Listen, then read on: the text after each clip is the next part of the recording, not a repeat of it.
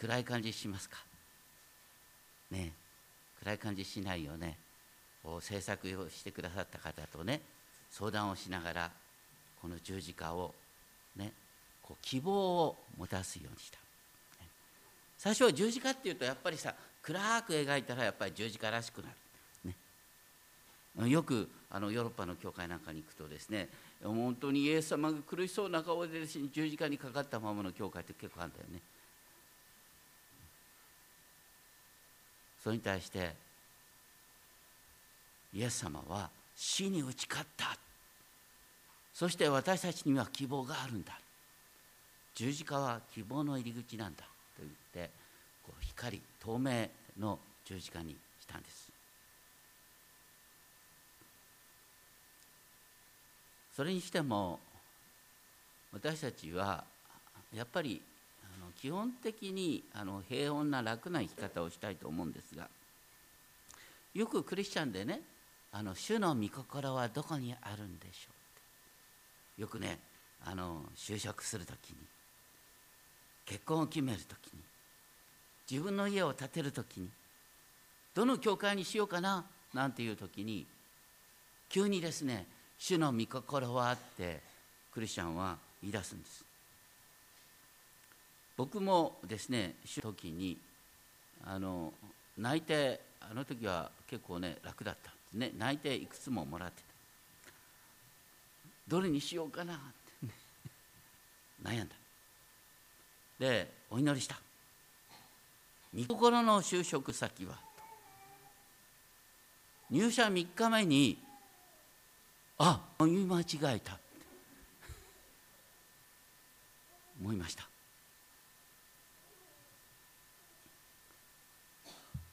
どうしてかというとですね、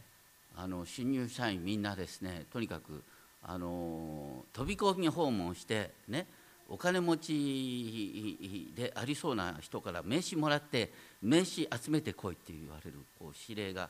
与えられて、であの当分の間それをしなきゃいけないってことが分かったんですね。あの飛び込み訪問をあのできる人はいます。そういう人に憧れるんですけどね。僕はこう大変で、もう本当にこうピンポンやるだけでなんかもうドキドキしちゃってダメね。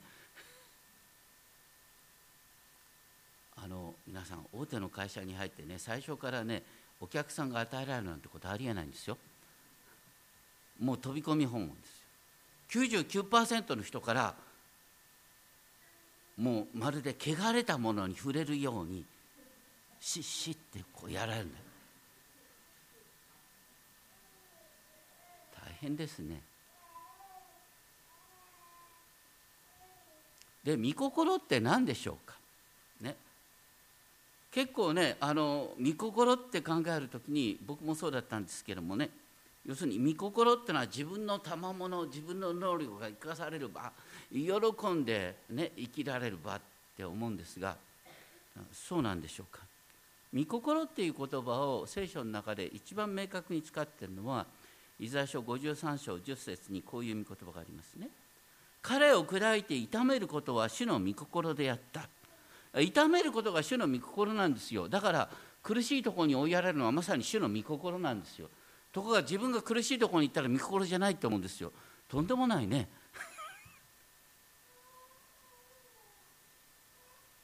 そしてイエス様は、ご自分が十字架にかかることが御心だということを、人間としてのイエス様はどれを通して、どの御心を通して味わったかというと、まさにイザヤ書ごじゅうさんしょうなんです。ごじゅうにしょうじゅうさんせつからですが、厳密に言うと、そこにはね、主のしもべが人々の痛み苦しみを背負うんだ書いてある。だから主の御心は苦しむことだ。言わだね。よくそれでも皆さん教会に来てるね。素晴らしいです。今日の十字架の場面、一見ね、十字架っていうとなんかあ暗いなって感じがするんですけども、実はヨハネの描く十字架の場面というのは、キリストにある勝利が満ちている。まず最初じゅうろく節、ピラトはイエスを彼らに引き渡した、彼らはイエスを受け取ったってありますが、彼らって誰ですか？ここで言う彼らって誰ですか？もう普通だったらね、イエス様を引き渡したのはピラトがローマの兵隊に渡したんですよ。ローマの兵隊であるはずなのに、文脈で言うと彼らっていうのはじゅうご節にある祭司長たちなんです。ユダヤ人なんです。だから何かというと、これ象徴的なことなんです。要するにイエス様を十字架にかけたのはユダヤ人だってことなんです。そういうことが書いてある。祭司長たちはカイザルの他には私たちの王はありませんと口走った。それはイエスが自分を王だということによってカイザルに背いている。一方、私たちユダヤ人はローマの皇帝に忠誠を誓っている。ピラトさん、あなたがイエスを十字架にかけることを躊躇するなら、あなたのね、皇帝に対する忠誠が疑われるんですよっていうことを脅しをかけているんです。これによってピラトはですね、イエスを十字架にする以外の選択肢はなくなってしまった。それにしてもユダヤ人の宗教指導者がイエス様を抹殺しようと決意したのはいつの段階だったって書いてありますか？ヨハネの福音書では、ね、じゅういっ章よんじゅうなな節からごじゅうさん節のところにですね、ユダヤ人の宗教指導者たちがあのこうサンヘドリン、最高議会を開いてですね、要するにこのままでいくとみんながイエスについていく、ね、これはちょうどあのラザロを復活させた後です。もうユダヤ人たちがもう本当にわあすごいことが起きた、こんなことはかつてなかったことだ、イエスはまさに救い主だって、ね、こう認めるようになった。その途端ユダヤ人の宗教指導者はこの場ではとんでもないことになると思ったんですよ。どういうとんでもないことになるんですか？当時の救い主の感覚っていうのはね、やっぱりユダヤ人を集めてローマ帝国と戦ってローマからの独立を勝ち取るっていうのが救い主のイメージだったんです。だから当時のですね、宗教指導者は思った。そんなことになったらローマの軍隊がですね、エルサレムにやってきて、ね、私たちのこのせっかく自由に礼拝できるこの環境をですね、奪、奪ってしまう。私たちは完全にあの自治権を与えられてたのに、この自治権も完全になくなっちゃう。そうなるとどうなるかというと、当時の宗教指導者だとか当時のユダヤ人のですね、特権階級が特権を失うんですよ。だから、ね、イエスを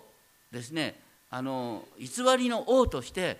十字架にかけることによってこの独立運動を抑えることができるって彼らは思った。要するに彼らが考えたのは損得感情なんです。どこに真実があるかなんて関係ないんです。そうじゃなくて、イエスを放っておくと我々の国がローマ帝国に襲われると思ったんです。それも全くの彼らのね、思い込みなんですけれども、とにかく彼らにとって真実っていうのは関係なかった。まあ、イエス様はピラトとの会話の中で真理とは何かっていうことをね、ピラトに問いかけた。真理とは実は真実と訳した方がいいんですね。本当に真実、誠実さ、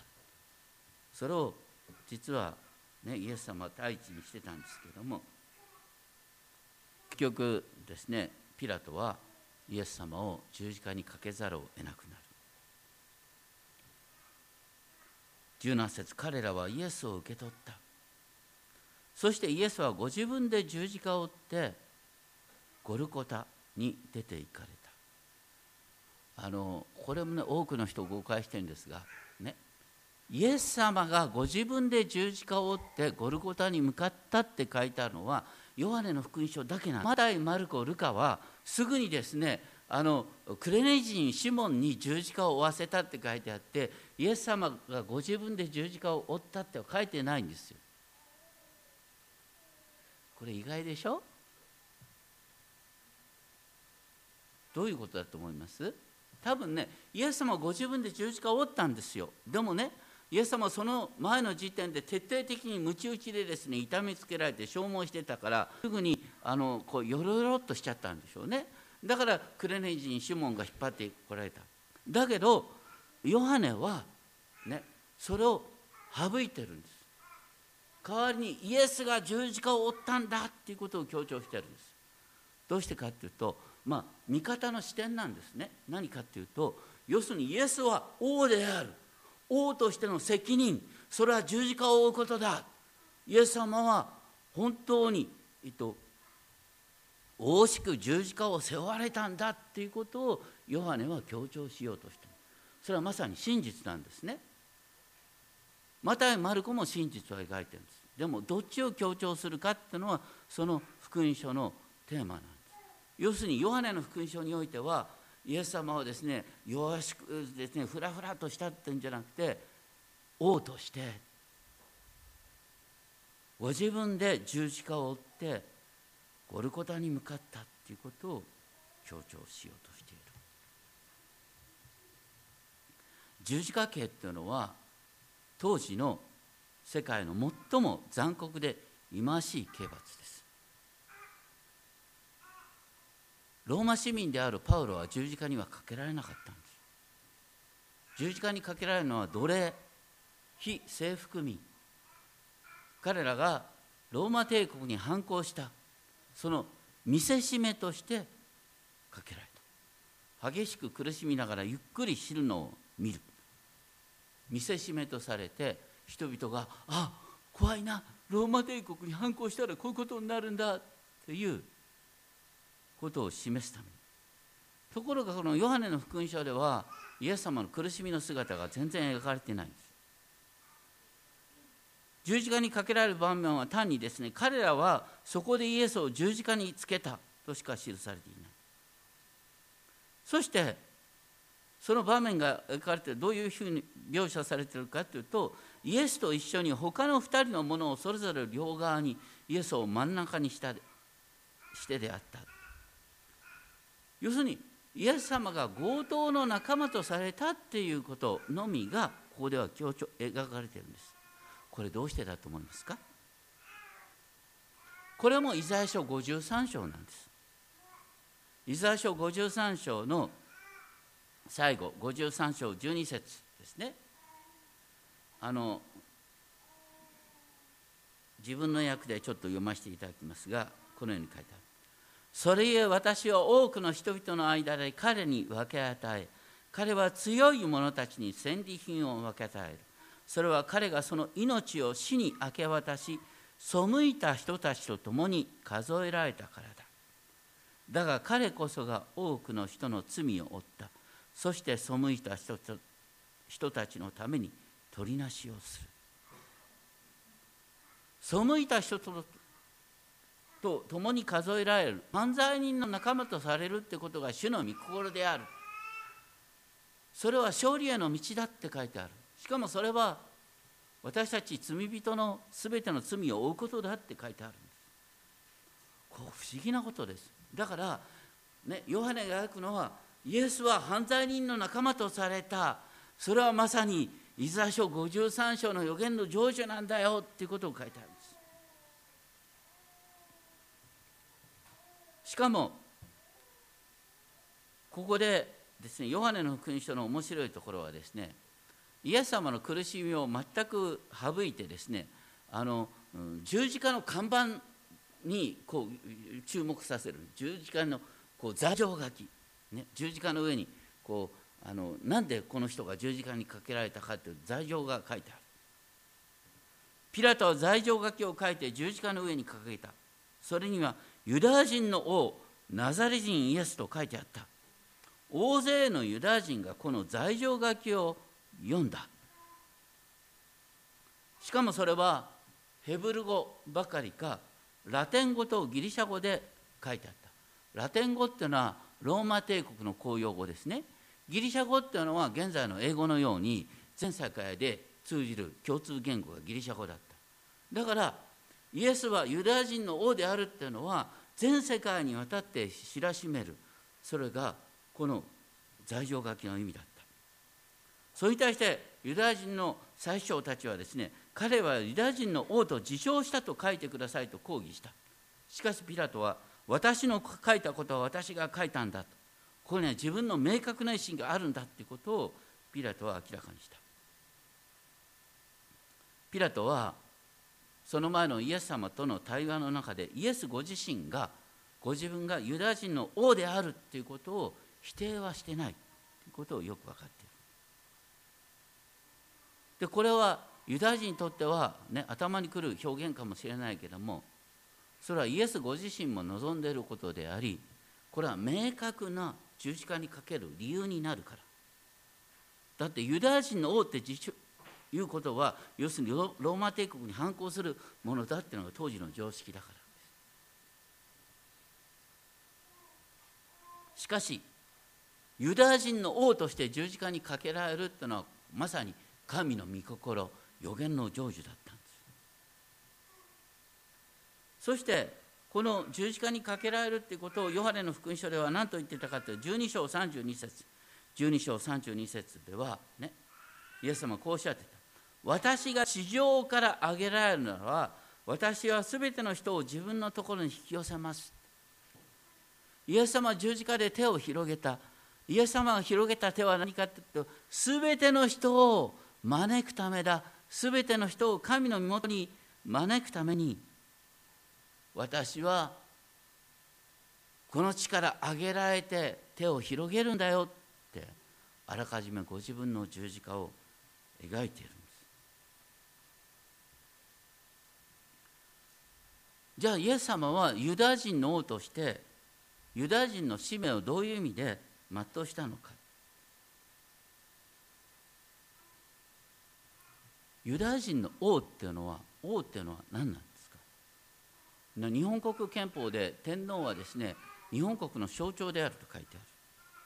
象徴っていうのはどういう意味かっていうとですね、天皇は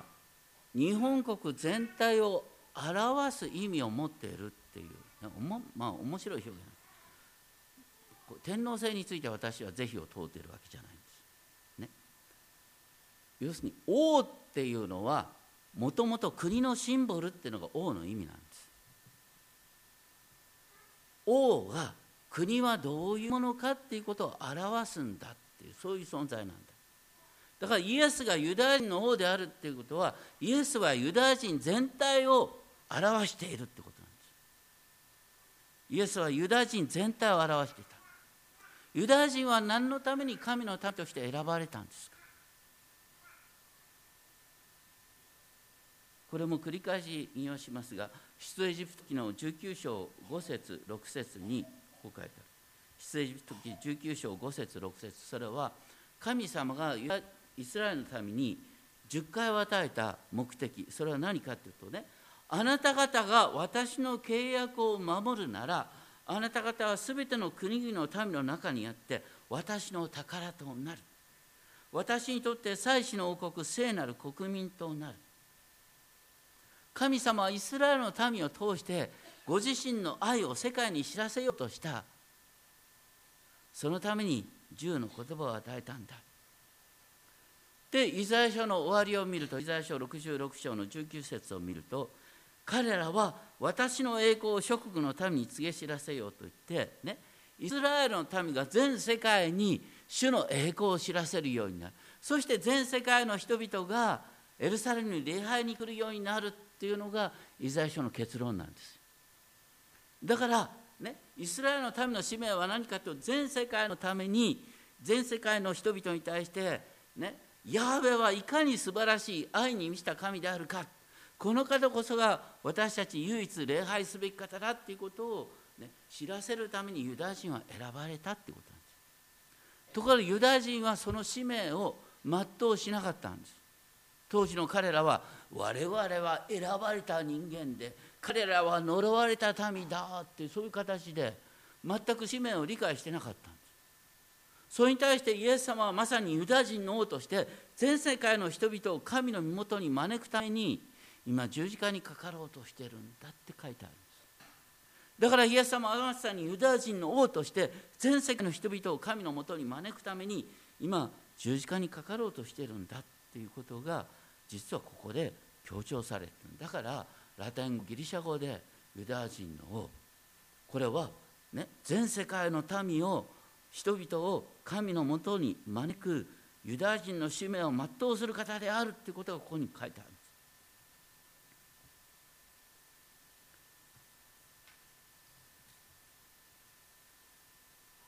ところでね、そういう中で、さて兵士たちはイエスを十字架にかけると、イエスの着物を取り、一人の兵士に一つずつ当たるように四分した。また下着をも取ったが、それをそれは上から全部一つに折った縫い目なしのものであった。そこで彼らは互いに言った。それは裂かないで誰のものになるかくじを引こうと。今度は兵士たちの行動に焦点が当てられるんですけれども、このねヨハネの描き方もこれはとても詳しいんです。マタイの福音書ではね、このことを単にですね、彼らはくじを引いてイエスの着物を分けたとしか書いてない。ルカの福音書にはこのことは一切書いてない。でもこれについてヨハネは何と書いてあるかって、その後にじゅうよん節、それは彼らは私の着物を分け合い、私の下着のためにくじを引いたという聖書が成就するためであった。だからここでもね、イエスの着物がくじ引きにされるっていうことがですね、えー、聖書の成就であったってこう書いてある。こう厳密に言うとですね、あの着物っていう言葉と、それとあの下着って書いてあるのを厳密に言うと、英語の訳ではチューニックって訳されます。チューニックっていうのはあの日本人にはあまり馴染みがないんですけども、ね、暑い国に行くとですね、みんな着てる、ね、それはあのまさにこう肌着なんです。直接ですね、下着っていうよりはあのこうですね、肌に直接触れる下着なんですけれども、これは下着っていうよりもやっぱりチューニックなんですよ。下着って訳すと な, なんとなくね、あのちょ本当に下着のイメージが味わっちゃうんですけど、そうじゃない、チューニックなんですね。だから折り目あの縫い目なしのものなんだ。から高価なものをつけてた。でそれを彼らはくじ引きにした。一方上着についてはよん等分した。なんでこれが強調されているかというと、これは実は詩編にじゅうに編の言葉、詩編にじゅうに編の言葉なんだ。で皆さん、詩編にじゅうに編ってどういう詩編か知ってますよね。ごめんなさい、嫌味を言ってるわけじゃない詩編にじゅうに編って知ってますよね。詩編にじゅうに編の冒頭の言葉は何ですか。今日一番最初に読んだ、ね、あの我が神我が神どうして私はお見捨てになったのか、ね、十字架上での最も神秘的な言葉、ね、これ詩編にじゅうに編の冒頭の言葉です。で詩編にじゅうに編を読むと、ね、この方が、ね、この詩編の作者がいかに人々からあざけられ、ね、そしてのけ者にされバカにされてるかっていうことが書いてある。人間何がつらいかっていうとね、自分の善意が誤解されて非難される、これほどつらいことはない。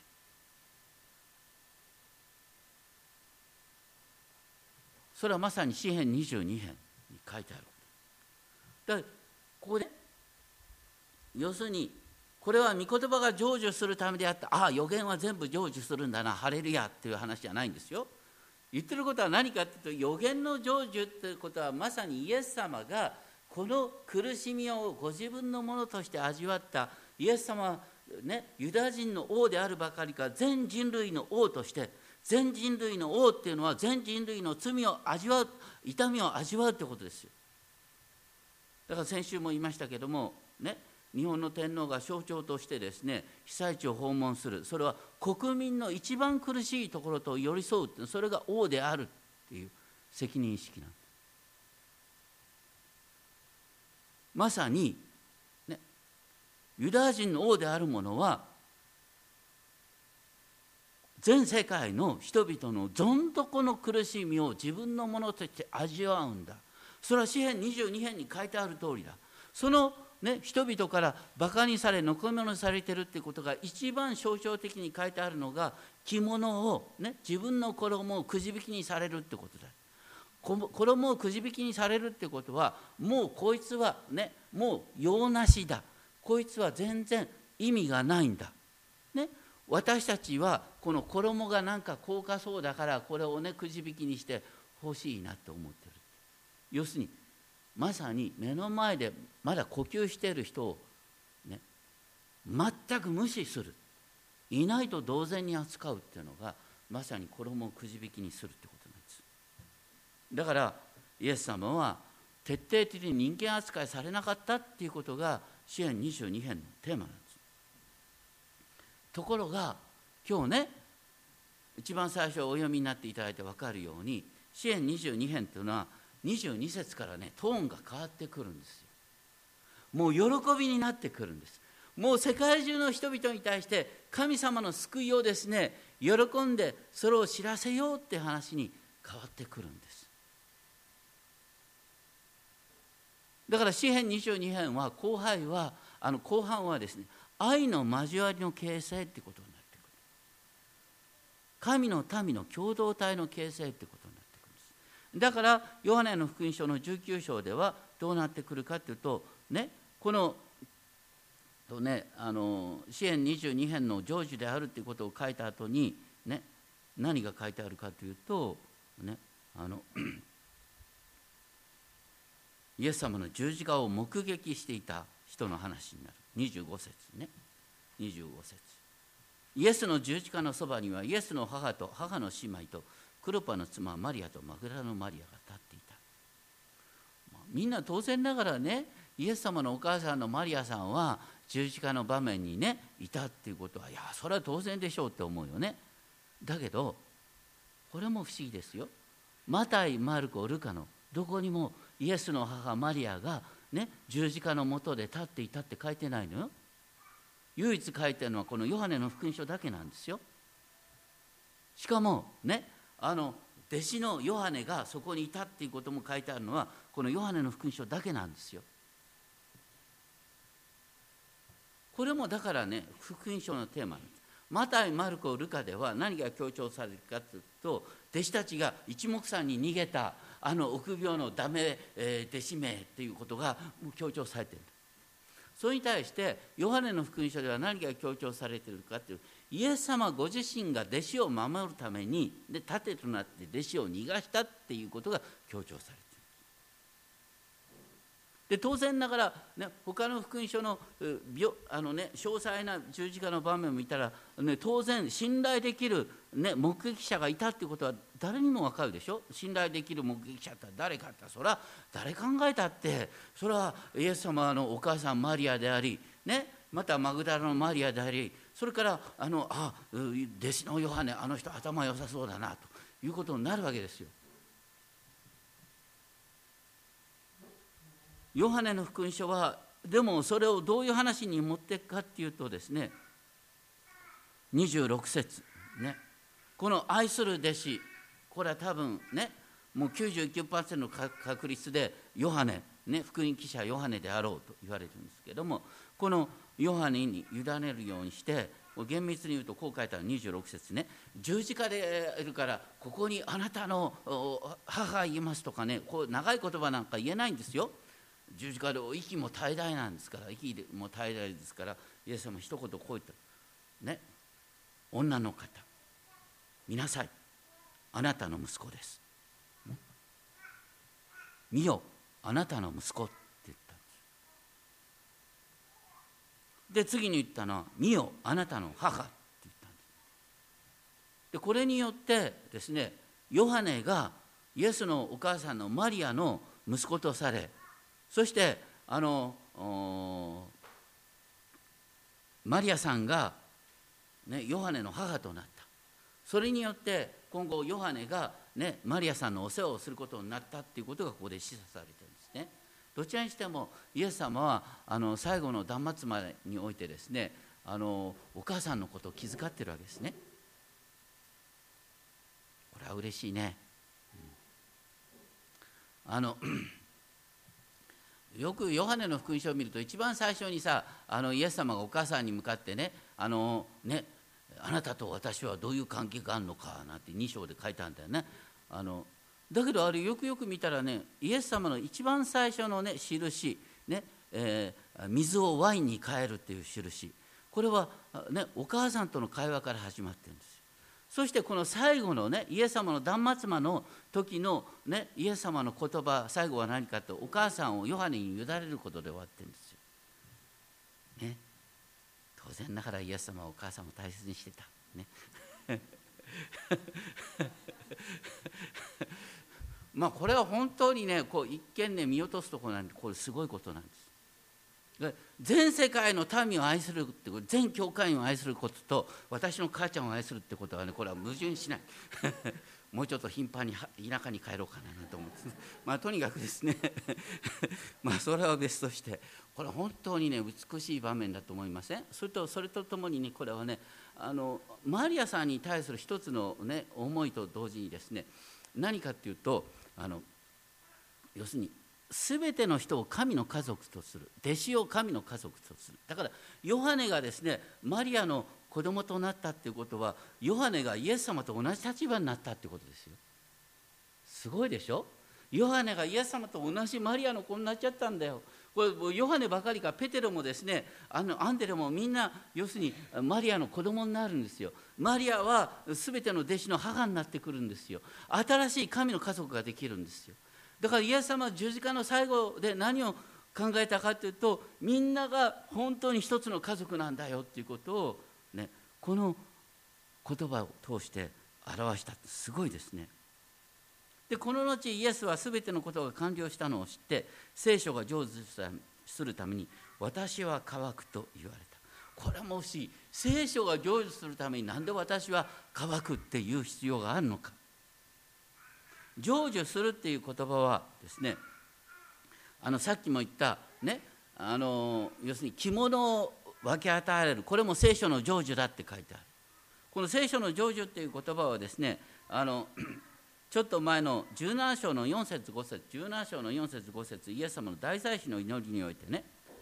あなたが私に行わせるためにお与えになった技を私は成し遂げて成就して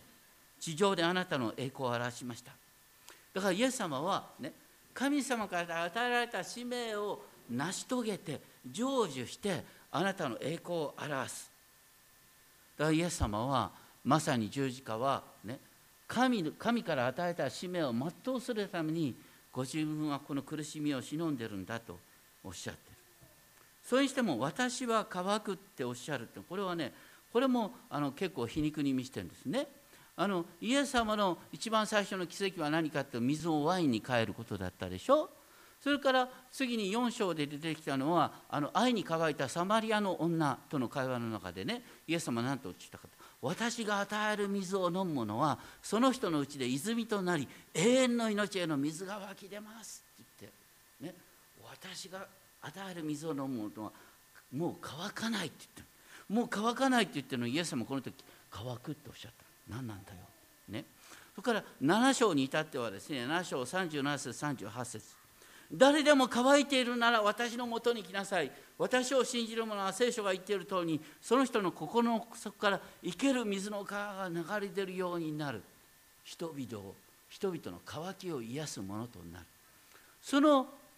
張本人、そのようにおっしゃった方ご自身が私は乾くってなんで最後に言うんだよ、これは御言葉が成就しないってことになるじゃないかってね、彼は他人を救ったが自分は救えない、まさにその通りだっ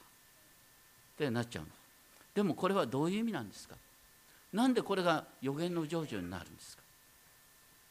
これもイザヤ書の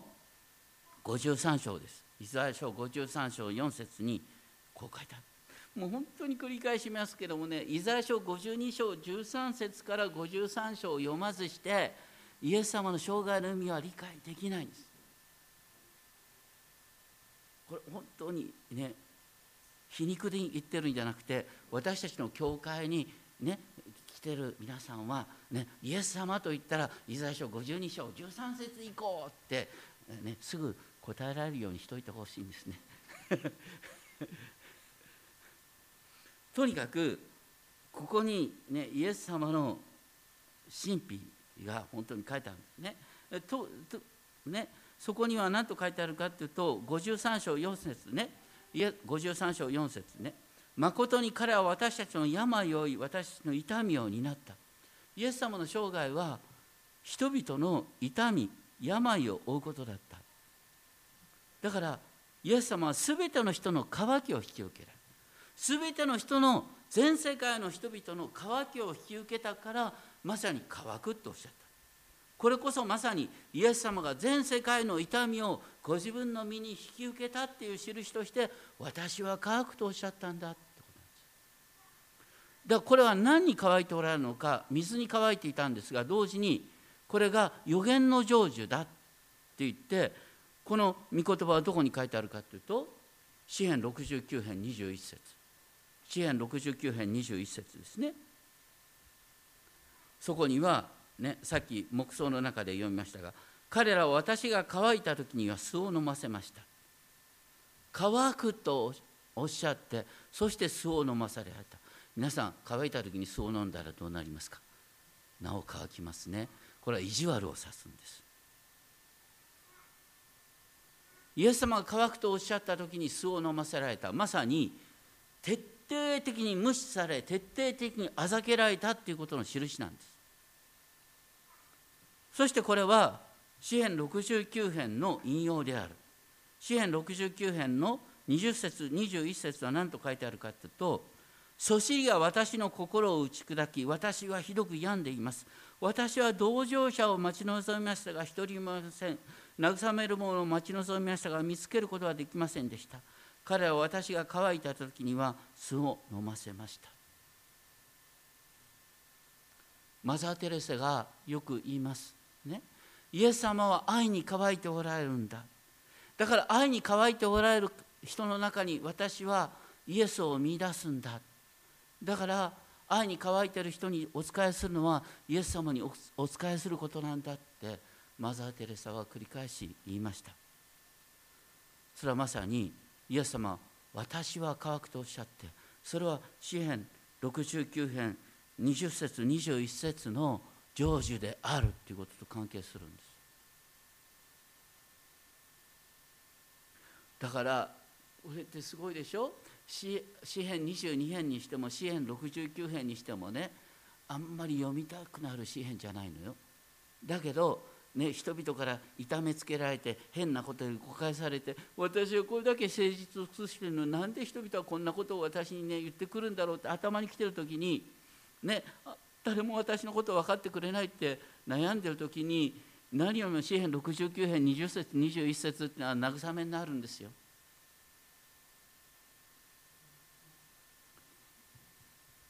これもあんまり大っぴらに言えないことですけどもね、でも大っぴらに言っちゃうけども僕が牧師になってね、よねんめごねんめとすごく辛い時期があったね。一生懸命頑張ってるのにこう色とね、あの非難されるんですよ。もう本当に苦しかったね。でもその時にこの詩編ろくじゅうきゅうへんにじゅっせつにじゅういっせつがね、ピンときて、同情者を待ち望むという気持ちがね、そのまま書いてあって、それが実はイエス様の歩んだ道だってことが分かったんです。とてもね、それは感動した瞬間ですね。だから私が人々から誤解されるのは、ああ、イエス様の後を従ってるんだと思えたんです。誤解され非難されてるっていうのは、私はイエス様の御後を従ってるんだ、自分で恥じなければいいんだよって、人々は分かりきれないよ。まさにそこにおいて私たちはイエス様を身近に感じるんです。これはね、それと感動的なの、これはね、イエス様がね、こう全てが成就したっていうことを、にじゅうはっせつ、全てのことが完了したのを知って、聖書が成就するために私は渇くと言われた。完了した。人々の愛への渇き、その愛に渇いているっていうところを徹底的にイエス様は味わい尽くされた。もう王としてどん底のどん底まで苦しみを共にされた。完了したんだ。でイエス様は完了したとおっしゃった。そして頭を垂れて霊を私になった。このねヨハネの描き方がいいんですよね。あの普通ね。あの死ぬっていうことはさ、力が抜けるから息を引き取って死んで頭を垂れるんですよ、ね、でもねイエス様は最後の瞬間まで自分の命を自分でコントロールしてたんです。だからまさにイエス様はね、ある人の表現によるとね、もう神様の懐に行こうかのようにご自分で頭を、ね、横にされて父なる神のもとに安らいで、そしてその後ご自身の霊を渡されたって書いてあるんです。イエス様は最後の瞬間まで全てを支配する王であられた。死んだと書いてないんです。まさに死んだんですけども、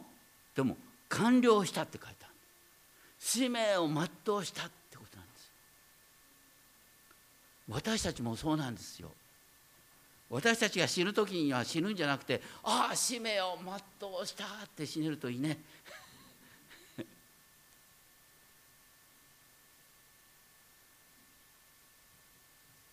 そしてイエス様が、ね、この完了したって言った時に、この完了っていう言葉はそれとともにね、あの当時のね商取引に使われた言葉だったんですよね。あのみんな債務があってですね、この債務の支払いが終わった時にの完了したっていう言葉をねスタンプを押すんです。このスタンプを押したらもう債務がなくなった。債務がなくなったっていうことは人間は自由になったってことなんです。これをもってパウロは何と言ったかって、このね指標聖句にあります。誰でもキリストのうちにあるならその人は新しく作られたものです。古いものは過ぎ去ってみよ、すべてが新しくなりましたね、あの過去のですね、あの間違いを引きずるですね、過去のですね、あの負債を背負い続ける人生は終わったんだ、新しい歩みが始まったんだよって言ってるんです。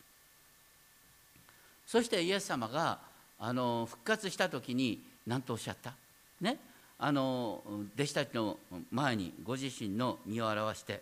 にじゅっ節にじゅういち節父が私をお使いしたように私もあなた方をお使いします。あその前にイエス様は何と言ったかって、平安があなた方にあるように。あこれもねできたらあのヘブル語を覚えておいた方がいいかもしれないね。簡単なヘブル語、シャロームアレヘム、シャロームアレヘム、いいな、シャロームアレヘムあなた方に、シャロームアレヘムあなた方に。もう訳しきれないシャローム、美しい言葉、平和平安、すべてが満たされている。だからすべてが満たされているんだから、神の御心に従ってこの地で苦しめって言ってるんですよ。ごめんなさいね、苦しみを通してどうか人々の苦しみを共に味わい、そして世界に平和を広げるものとなっていきましょうということなんです。そして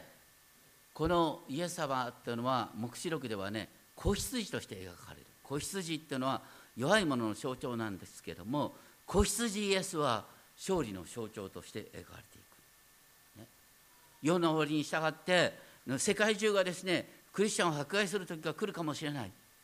その時に勇敢でありなさい。私はすでに世に勝っているんだ。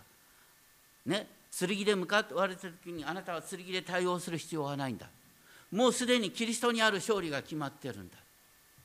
で、クリスチャンはローマ帝国の迫害下で迫害されれば迫害されるほど、ね、死を乗り越えた命を明かしすることによって、迫害されればされるほど命の喜びを明かしすることによって人々をキリストのもとに導いていった。だから最終的にですね、あのヨハネが描く救い主の姿っていうのは、一見ですね、あの敗北者のようでありながら徹底的な勝利者なんです。ヨハネの福音書の十字架の場面っていうのは、まさにこの光の十字架でしょ。光の十字架なんですよ。勝利の歩みなんですよ。これがヨハネが描く十字架なんだ。私たちがこの世でさまざまな苦難に遭うときに、それはまさに勝利の証の機会なんです。お祈りしましょう。天皇お父様、私たちは本当にこの地でいろいろと苦しい目に遭うことがありますけれども、でもあなたはそれを通して私たちに勝利を証しさせていただきます。キリストにあるシャロームを証しする機会とさせていただきますから感謝していたします。どうかあなたがお一人お一人のうちに働いてくださり、キリストにある勝利、キリストにある希望を体験させてください。尊き主イエスキリストの皆によってお願いします。